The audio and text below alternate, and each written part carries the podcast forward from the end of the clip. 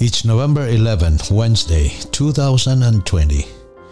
Welcome to our Open My Eyes podcast. This is episode 281.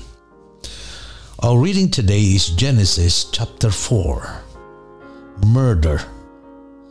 Have you noticed that the first sin in Genesis chapter 3, you may say, was only disobedience?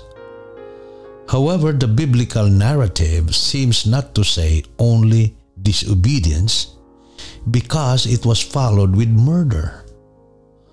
Our key text is Genesis chapter 4 verse 8 and I read, Now Cain talked with Abel his brother, and it came to pass when they were in the field that Cain rose up against Abel his brother and killed him. The sin of their parents to disobey the Lord was followed by the sin of murder by their son.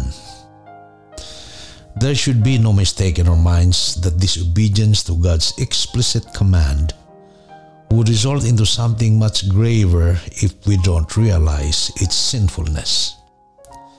The story of the two brothers brings up some question in our minds.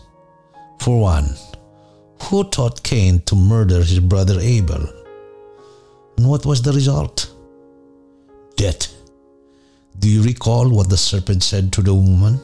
You will not surely die. But now she surely witnessed death. I don't know how many evenings that Adam and Eve missed sleep thinking of the death of their son. Brethren, is sin and always be sin no matter how insignificant it may appear to us, and its consequence will always be more and much heavier than before. Let us all pray that God will give us the sensitivity to know disobedience and its grave consequences.